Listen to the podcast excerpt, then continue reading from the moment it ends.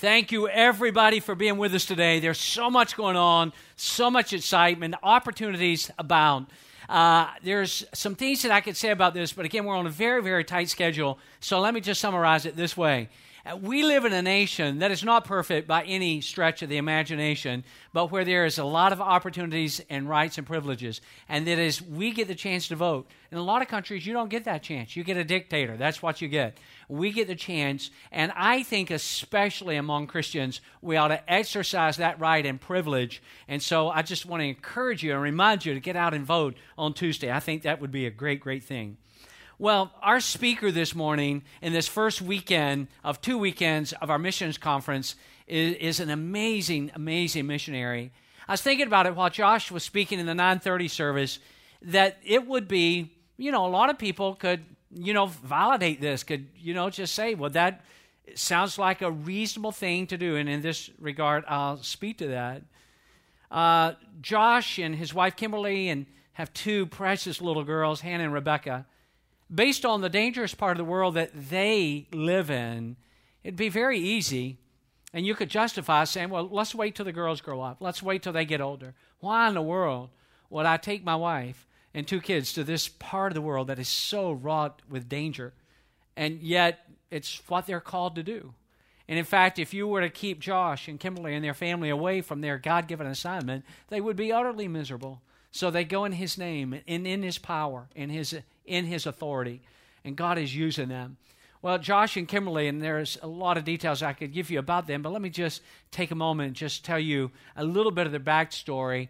Uh, they really came to know Christ personally, started passionately following Jesus while they were at Sam Houston uh, State University as students, uh, heavily influenced the, the ministry of Chi Alpha. Some of you are familiar th- with that. We support, by the way, a lot of Chi Alpha directors through our missions budget.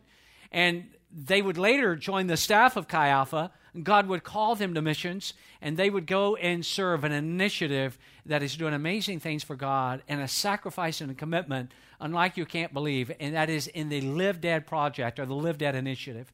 Their responsibilities have take them, taken them to Cairo, Egypt. That is their home. That is where they live. That is where they will return to uh, very shortly as team leaders and very strategic responsibilities. And God is using this family in an amazing way. And I want you to put your hands together, and I want you to give a huge welcome to Josh Hugendorf as he comes to speak today. Hugendorf. Sorry, Josh. Thank you, Pastor. So good to be with you guys this morning. Uh, My better half of my family, or better part of my family, is not with me. My wife, Kimberly, and my two precious daughters. And uh, if you could throw that first slide up there, give you a good look at them. We've got two little girls, Hannah Grace, who will be four on January first. She's a New Year's baby. And then we've got Rebecca Joy, who's one and a half. And she was born in Cairo, Egypt, uh, so she's an, a little Egyptian baby. And then uh, both of them, it's hard to believe, but they've spent their entire lives Uh, for the most part, in Egypt. And so they're more Egyptian than they are American. And we're from Texas, uh, so they're more Egyptian than they are Texan. Uh, but while we're back, we're, you know, one of the great things about Texas is we have Tex-Mex. So we're trying to stuff as much Tex-Mex in them, hoping that uh, that will kind of push the needle back to being a little more American, a little more Texan while we're back in the States. Uh, but as Pastor said, we are living in Cairo, Egypt. You know, one thing I forgot to mention this morning, uh, early in the early service, if you want to receive our newsletters, you can text Egypt to this number. So if you'd like to receive our updates, go ahead and do that. Uh, but we do serve in Cairo, Egypt.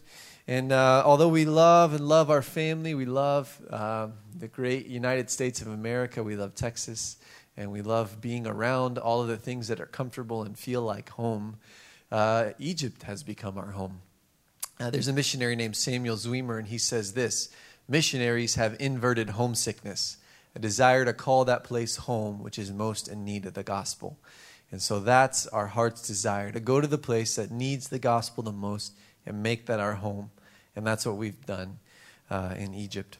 Um, we serve with the Live Dead Church Planting Initiative. Uh, this kind of came about because as an organization, the Assemblies of God World Missions looked around the world and realized there are a lot of places, a lot, a lot of places that don't have the gospel.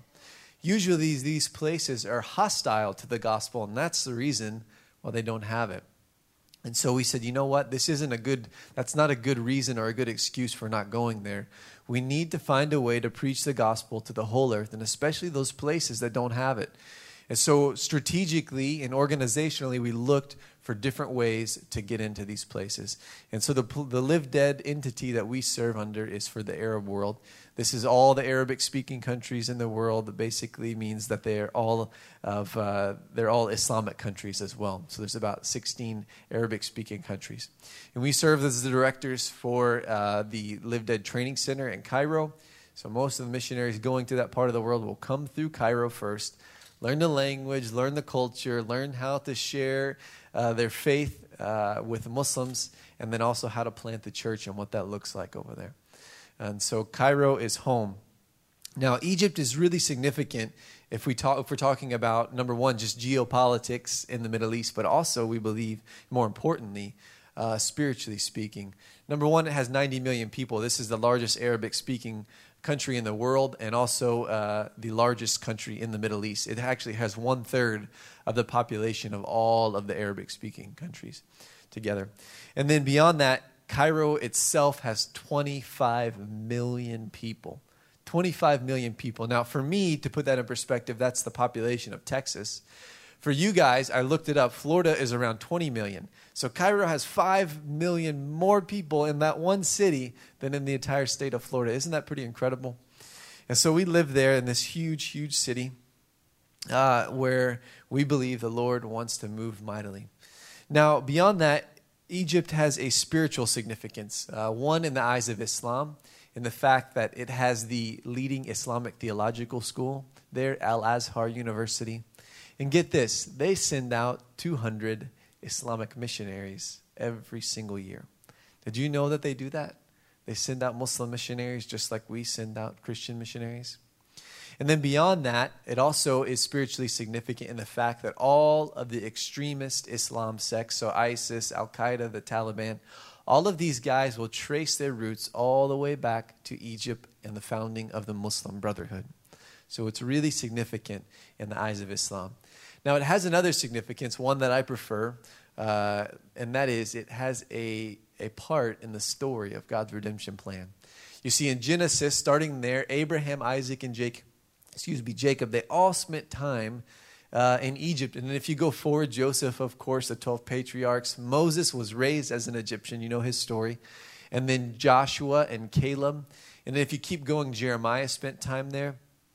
And there's a very famous prophecy in the book of Isaiah where God is prophesying through the mouth of Isaiah saying, "Blessed be Egypt, my people." So God calls Egyptians his people.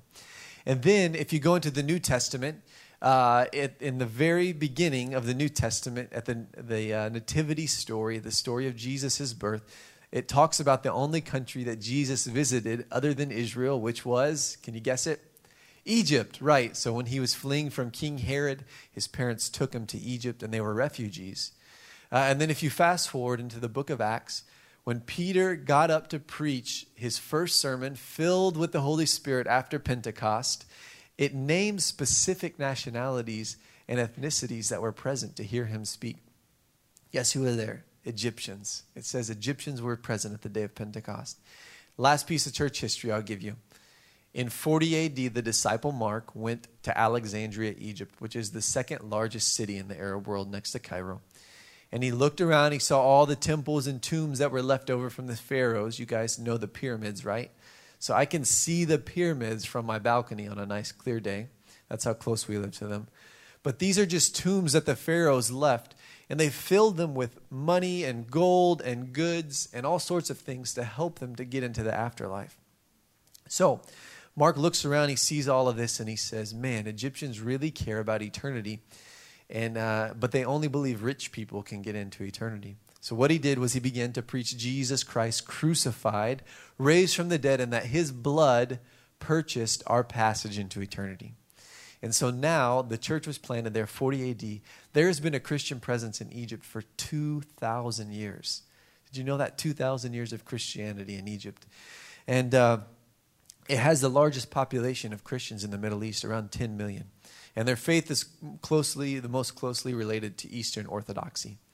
Now, when we tell them, listen, don't, don't you know you got to share your faith with your Muslim neighbor or they're going to go to hell.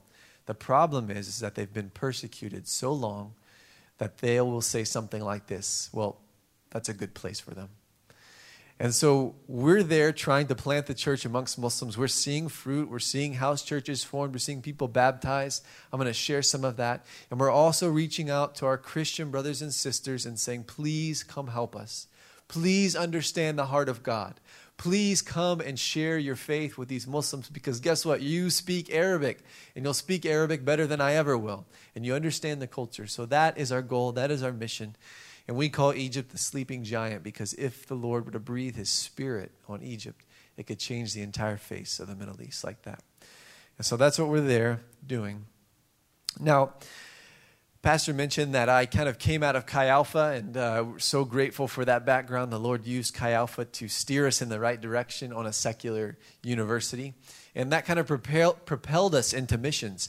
And one of the things that that that really propelled us was our Chi Alpha director's love for reading missionaries and men and women and heroes of the faith that have gone before us.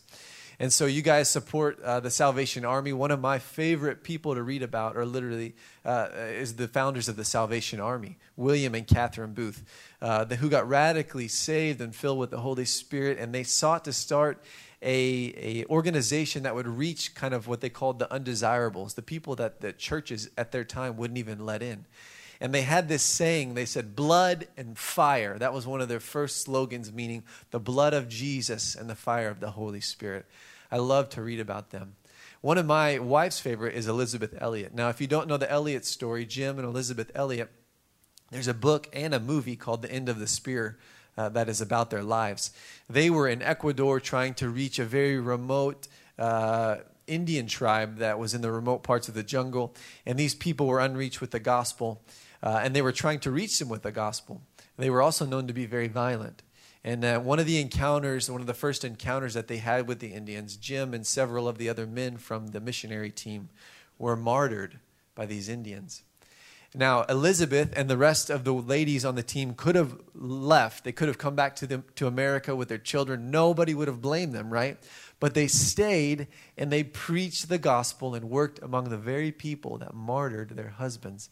And because of that, those people walk with Jesus today. You see, we've got some heroes that have gone before us. We've got some incredible people that when we read about, we're, we're challenged by, encouraged by, and who have gone before us.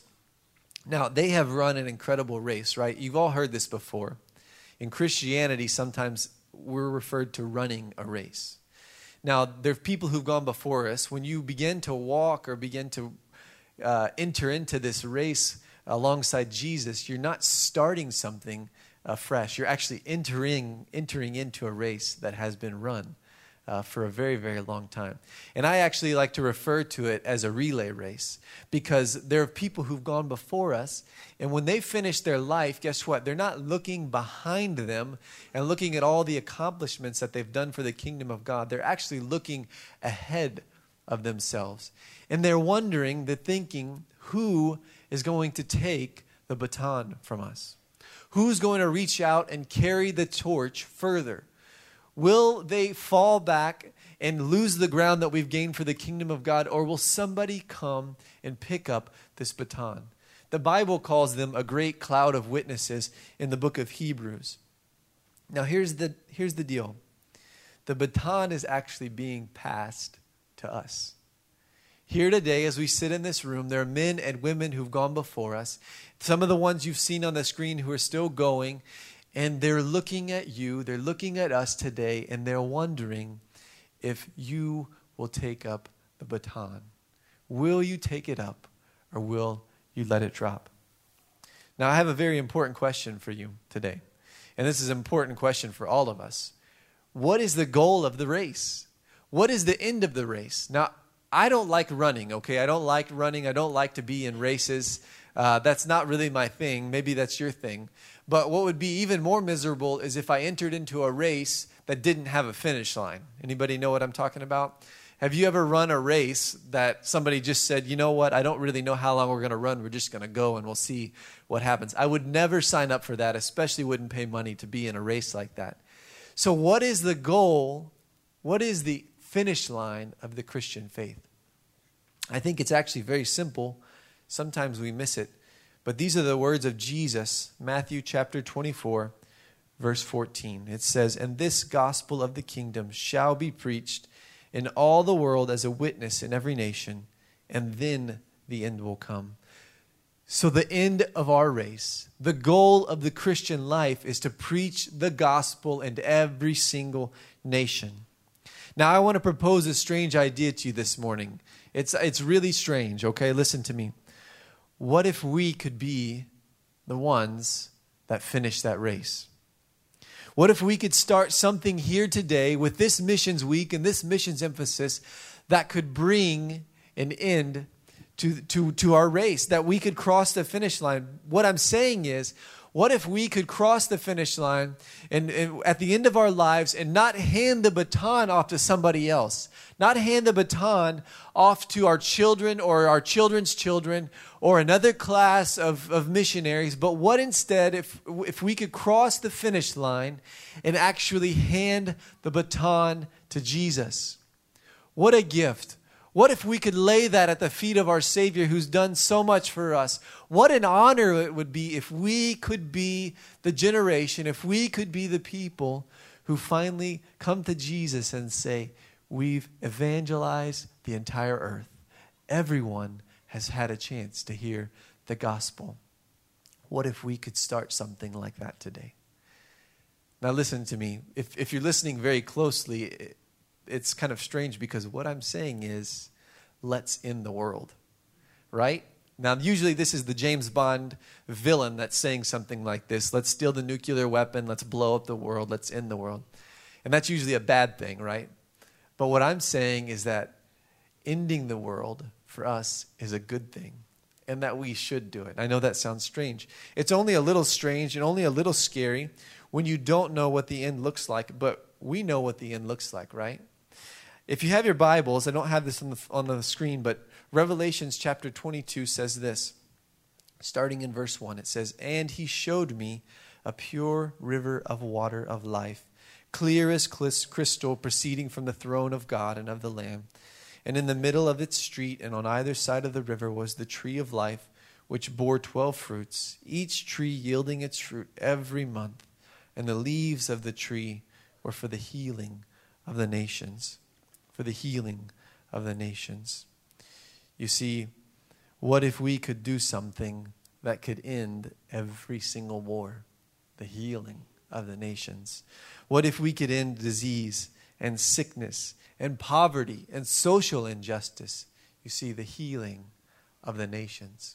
Now, there are a lot of people who are trying to accomplish this, admittedly, right? You've got lawyers who are trying to combat social injustices. You've got doctors who are trying to find cures for diseases. You've got politicians and militaries and the governments all trying to bring peace. But if you don't hear anything else this morning, listen to me. There has only ever been one person who is able to accomplish all those things, and his name is Jesus. Right? He is the great healer. He is the Prince of Peace. He is the Lamb that was slain before the foundation of the world and that takes away the sin of the world. Now, you might be tracking with me and saying, yes, I want to end every single war. I want to end every single disease and social injustice. All right, let's find a list of those people who don't know the gospel and go and tell them, right? It can't be, there can't be that many left. Listen to me. two thousand years of Christianity. We've got the internet, we've got radio, we've got television, we've got all of these tools at our disposable disposal, and yet there's still three billion people who don't have access to the gospel. Three billion people who, as we sit here and have this meeting today, talking about Jesus, singing songs of Jesus, as we're as we're praying in the name of Jesus, there's still three billion people who haven't even heard his name once. And I know that's hard to believe. I know that seems almost impossible. But trust me, I've been there. And these people exist. And it's almost forty percent of the world. I heard a a preacher one time speaking, and, and he was saying something like this, that he imagined as Jesus sat at the right hand of the Father, that he was saying something like this to the Father, like, I'm ready to go get my bride, right? I'm ready for the second coming, the returning of myself to the earth to collect my church. It kind of broke my heart because I sat there and I thought about the sayings of Jesus, the parable of the lost sheep, the lost coin, the prodigal son. And as I studied the character of God, I, if Jesus was saying anything, this is what I would imagine he'd be saying to the Father. Don't send me yet. Don't send me yet. Because there's still three billion people who've never heard of my name. They don't know what I did on the cross. They don't know how my sin, my blood atten- atones for their sin. There's still so many people. I think he would be saying something like this. Father, wait a little bit longer. Wait just a little bit longer. Because if you wait a little bit longer, I think my church will get it. I think my bride will get it. And they'll go to those places that don't know, know who I am. And they'll share the gospel. They'll go to the places that are scary, the places that are hostile. And they'll bring my name and the story of what I did for them. And so I think Jesus is waiting. I think he's actually waiting for us. What keeps us from going? What keeps us from being disciples of Christ, real, devoted, radical, sold-out believers of Jesus? How do we get there? I think Jesus tells us in Luke chapter fourteen, verse twenty-six. He says this, if anyone comes to me and does not hate father and mother, wife and children, brothers and sisters, yes, even their own life, such a person cannot be my disciple. Now that is a tough verse, isn't it? That's one of the most difficult verses in the Bible for us to understand. Admittedly, I never really understood this verse until I went to Egypt. And there was a man named Rami who was attending one of our house church uh, meetings that our team hosted. And he began to tell us the story of how he came to faith. You see, he wasn't always a believer in Christ. He actually was a Muslim, was born a Muslim, and grew up a Muslim. And he was actually very devoted in his faith to Islam. At one point in his life, he was living in Saudi Arabia, and he said that he was so devoted to Islam that if ISIS had existed then, he would have gone and joined them. That's how radical he was in his faith. But after praying five times a day all of his life and doing fasting the month of Ramadan, one month out of the year, sun up to sundown, where this should have brought satisfaction, he felt a dissatisfaction. And so he began to look for something else. And guess what he found? He found a Bible. And he began to read the Sermon on the Mount. Now, if you've never read the Sermon on the Mount, it's beautiful. It's Jesus preaching, and it's all the blesseds. Blessed are the poor in spirit. Blessed are the meek, they shall inherit the earth, right? All these blesseds. And he realized that the spirit of Christ was so different than the spirit of Islam. And so he gave his life to Jesus. Now he returned to Egypt, and when he returned to Egypt, he began to share his faith boldly with his family because he said, I want my family to know Jesus. And he had a wife and he had two sons. As he began to share with his wife, it seemed as if she was very interested. And she began to ask him questions. You know, Rami, tell me again what you think about Jesus. Tell me what you think about Muhammad. Well, it was only too late when he realized that she was actually recording him on her cell phone. And so she took that cell phone and she went to Rami's family and she played it for uh, his mom and his dad and his brothers and his sisters. And so then, of course, they did what any good Muslim family would do. They confronted Rami. They set him down, all of them together, all of their, his mom and his dad, his brothers and his sisters, his wife and his two sons. And they said, Rami, listen to us. We are going to give you a chance, okay? You must return to Islam. You must renounce Christianity and you must come back to Islam. You must come back to all of the things that you grew up knowing and believing and renounce this blasphemous idea that you think Jesus is the Son of God. How could you believe that? Now, I want to stop just for a second because I want each and every one of you to put yourself in Rami's shoes for a minute. What if your parents set you down and they said, listen, we're not going to be Christians anymore. And if you want to be our son still or, or our daughter still, neither can you. Renounce Jesus, burn your Bible, stop going to church. Or what if you're married? What if your wife or your husband came to you and they said, listen to us, you're going to stop going to church. You're going to stop taking our kids there. And if you don't, I'm going to divorce you. And you'll never see your kids again because I'm going to take them. And this is the decision that Rami was facing. I'm sure it wasn't easy for him, but at some point in the past, he had met Jesus and he had decided to follow him no matter what. And so Rami set across his family, and what he told him was, I cannot return to Islam. I cannot return to Islam. I must follow Jesus. Now listen, his family kicked him out. They said, never come back. You're, you're dead to us. Rami could have done a dozen things in the eyes of Islam that would have brought shame and dishonor on his family. But in the end, they could have received him back. He could have come back into their family. But he did the one thing, the only thing that they knew of that brought such shame and such dishonor on them that they had to cut him off. It was as if he hated them. You see, Rami really didn't hate his mom and his dad. He didn't hate his brothers and his sisters or wife, and I know he didn't hate his two little boys.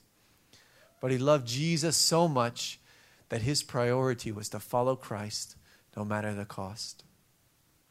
If we want to finish this great race, if we want to go to those places that are hostile and difficult, then we have got to be radically obedient to Jesus. We have got to put him in such a high place in our lives that nothing else gets in the way or touches it. Can we be that devoted like my friend Rami was?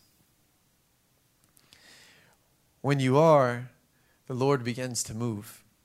We're seeing hundreds and hundreds of people receive Bibles for the first time all across the Middle East, like never before in history, because of our teams that are going there.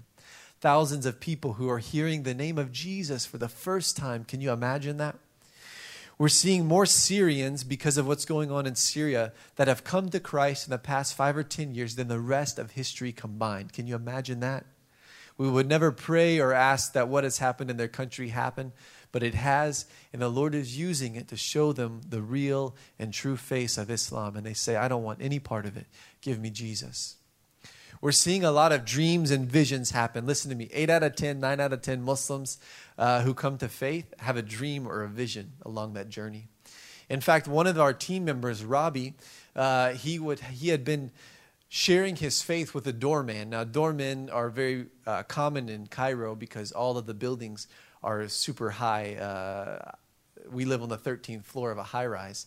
And so all of these buildings have doormen. Now, these guys are usually illiterate and uneducated, and we want to give them a Bible, but they can't, they can't read. So what we've done is we've loaded the gospel on M P three players, and we give them out to those people who can't read. And so uh, Robbie gave one of these M P three players to this doorman. And uh, every now and then, Robbie would walk by him, and he would realize that, oh, man, he's listening to the M P three player. That's great. And every now and then, Robbie would stop and share his faith with this guy. One time, Robbie was sharing his faith with this man. And uh, as they're doing it, the doorman stops Robbie, and he says, Robbie, hey, hey, wait a minute. Have you ever had a dream or a vision of Jesus? And Robbie stopped. He said, well, you know, I, I haven't really ever had a spiritual dream. Uh, but then Robbie goes, wait a minute. Ha- have you ever had a dream or a vision? And the doorman looked back at him, and he smiled this huge Egyptian smile. They have beautiful, big smiles. And he said, yes, Jesus came to me just the other night. And he told me everything on that M P three player is true and to keep listening to it. And then the next thing that Jesus said to this doorman, we laugh because the next thing that Jesus, all right, Jesus, the Son of God, said to this doorman was, do whatever Robbie tells you to do. And we said, listen, Robbie, Jesus wrote you a blank check in this guy's life. You can tell him to do whatever, you know, you want him to. But of course, he began to tell them how to be a believer in Jesus Christ. We're seeing Muslims have dreams and visions. And because in Islam, the only way they believe that God can really speak to them personally is through a dream or a vision. And you better believe Jesus will use that, and he has been. We have house churches that are full of Muslims who've come to faith, who are being discipled and learning to walk with Jesus. You see, the gospel is going forward despite the hardness, despite all the difficulties. We're seeing people come to faith. One of my favorite stories is about a man named Ibrahim. He came to Jesus uh, through our team, and then he decided he wanted to be, he wanted to be baptized. Uh, so after he decided that, we went to the Red Sea. The Red Sea is only about an hour from Cairo. It's beautiful. This is the place where Moses parted the waters. And as we're there to baptize Ibrahim, of course, we gather around him and lead him through a profession of faith. So the house church leader is leading him through a profession of faith, and you might have seen this at a baptism. You know, do you believe that Jesus is the Son of God? Yes, I believe that Jesus is the Son of God. You know, do you believe that uh, he paid for your sins? And so, yes, you know, I believe he paid for our sins. The last thing that we led him through at a profession of faith was, was this. Will you follow Jesus even unto death? Will you follow Jesus even unto death? Now, I don't know if you've been to a baptism in the U S Usually that's not included in there. But there we say it because when a Muslim comes to Christ, either literally or figuratively, they lose their life. And so we stood on the shore of the Red Sea. Ibrahim shouted that louder than anything. He said, I will follow Jesus even unto death.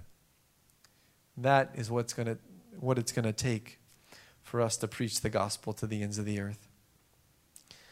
Last thing I'll leave you with is this. A friend of mine was watching the Olympics, and he was watching a race, a relay race. It was a sixteen hundred, four, la- four laps around the track. Uh, and at, each, at the end of each lap, they would hand off the baton to the next runner.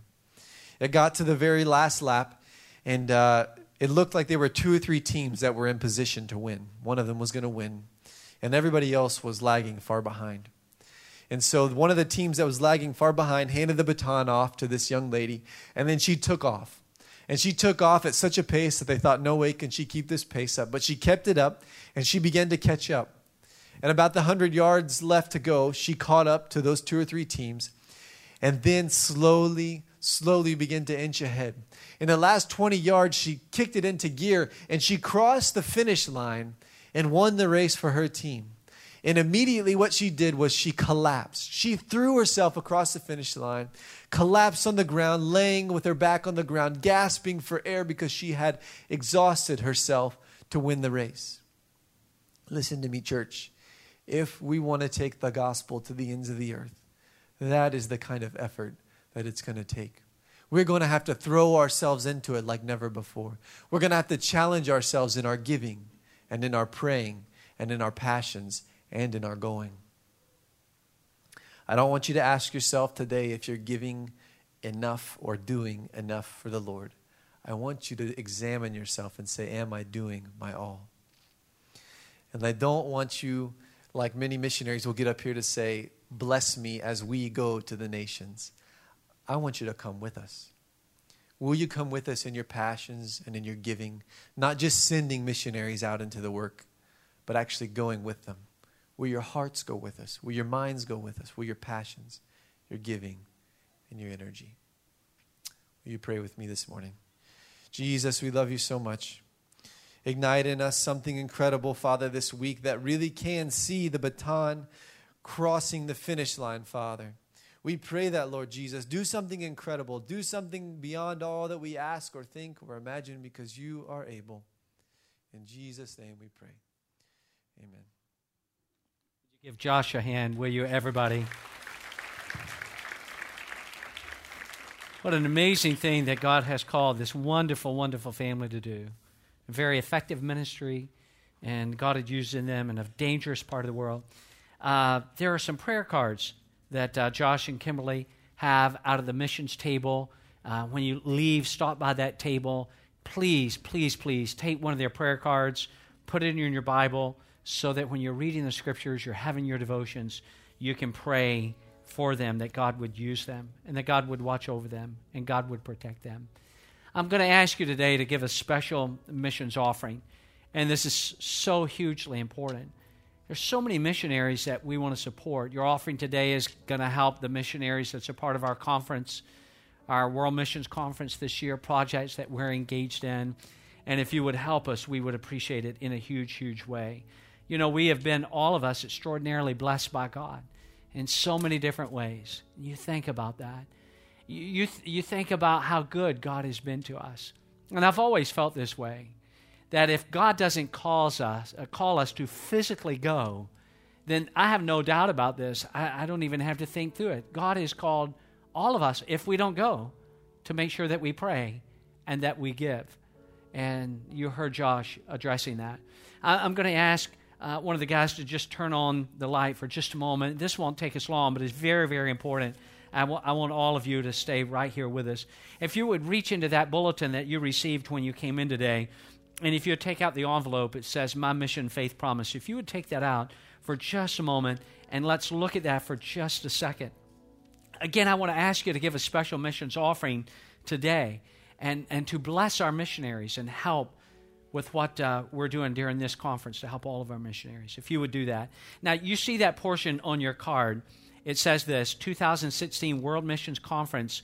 It says a one-time donation. At the top, My Mission Faith Promises, God enables me. I will help to take the message of Jesus into all the world by giving through the missions program of my church, Victory Church.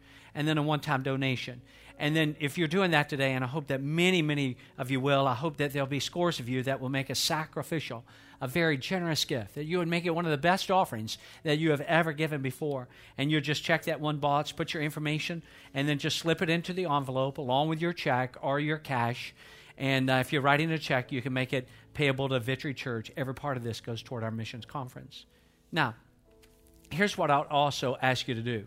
Now, some of you may need to or want to do this today if you know for a fact that you're going to be out of town. There's nothing you could do about it. It's not that you want to be gone. You just know that you will. You may want to go ahead and make your Mission Faith Promise today, your two thousand seven Mission Faith Promise. Now, that would start in January. It wouldn't start this year. It would start in January of next year and would go through December. Now, a Mission Faith Promise is simply this. A mission, let me tell you what it's not before I tell you what it is. A Mission Faith Promise is not the tithe.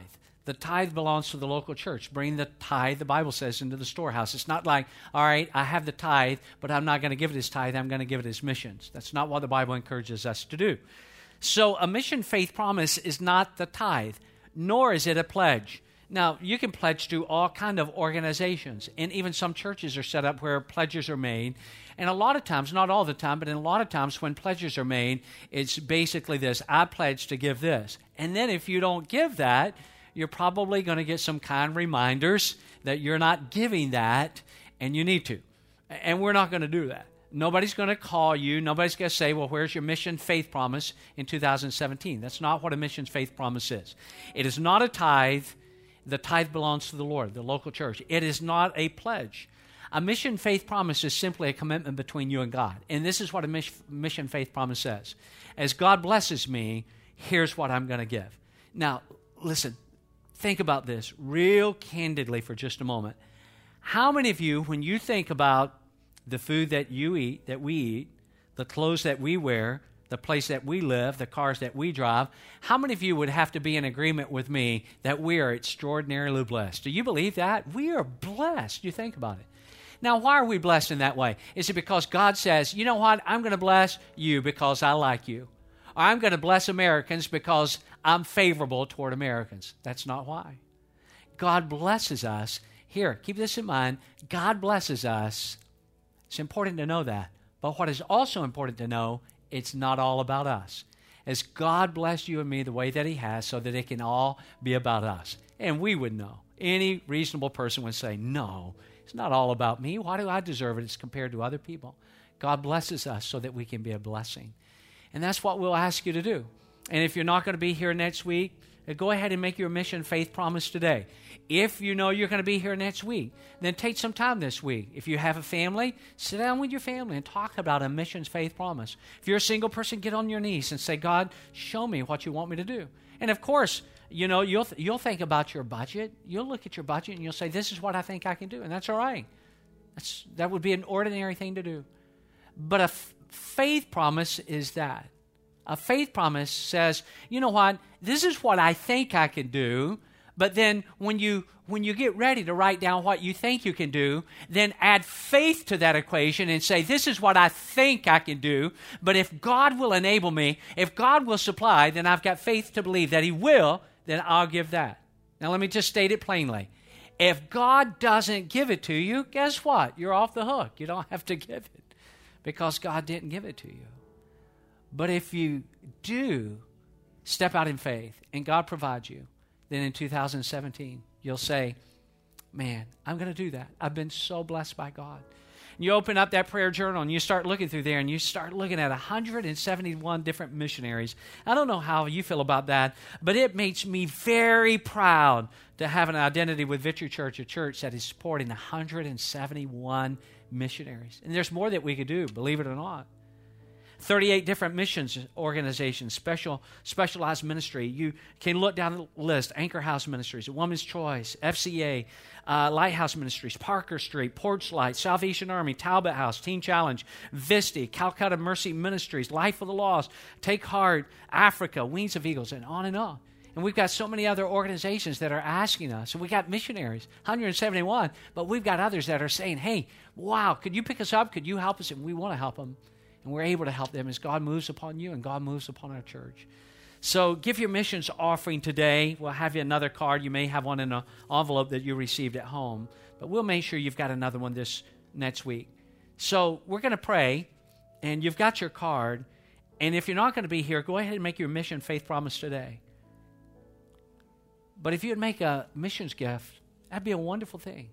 It'll help a lot of people. Now we're going to pray, and then after we pray, we'll complete the card. And uh, the ushers should give you a moment to complete your card. If you need a pen, then just raise your hand and keep it up, and they'll make sure that you've got a pen. And then we'll collect the cards. Don't leave. We're not quite done yet. We're almost. The band's going to sing just for a couple of minutes while they collect our cards, and then I'll come back and I'll dismiss us. So, Father, today we just thank you for the opportunity. We thank you for the opportunity, God, to reach around this world to support some of the most amazing missionaries that are doing just like Josh and Kimberly and their family have done, to leave what is comfortable and to go to take your gospel to the ends of the earth, many times to very, very dangerous places. Pray that you'll help us to feel this in our prayers, in our giving, in our passion. And I pray that you would just move upon us in such a way that we would make a generous, generous gift. To here today. Speak to us this week about our missions faith promise. We ask all these things in Jesus' name. And everybody said, amen. Thank you for your giving. Hold steady. For the sake of the world, burn like a fire in me. Come on, sing it out for the sake. For the sake of the world, burn like a fire in me. Light a flame in my soul for every eye to see. For the sake of the world, burn like a fire in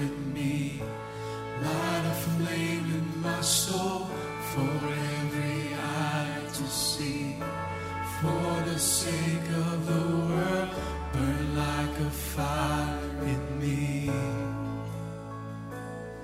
Come on, sing it out. For the sake, for the sake of the world, burn like a fire in me. Light a flame in my soul for every eye to see. For the sake of the world, burn like a fire in me. For the sake of the world, say.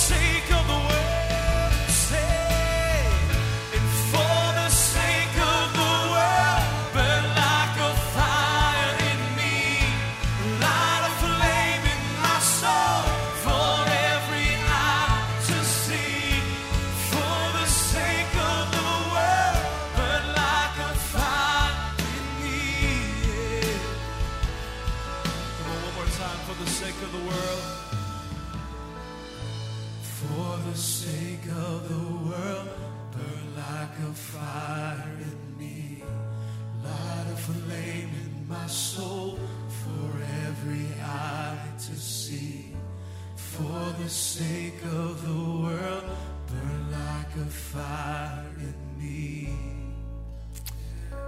Would you stand with me? Can we give the Lord a hand clap of praise today? Can we do that? Hey, and would you also say thank you to our special guest, this wonderful missionary, Josh. Would you let him know how much you appreciate his message and ministry here today? And thank you, thank you so much for giving in this missions offering.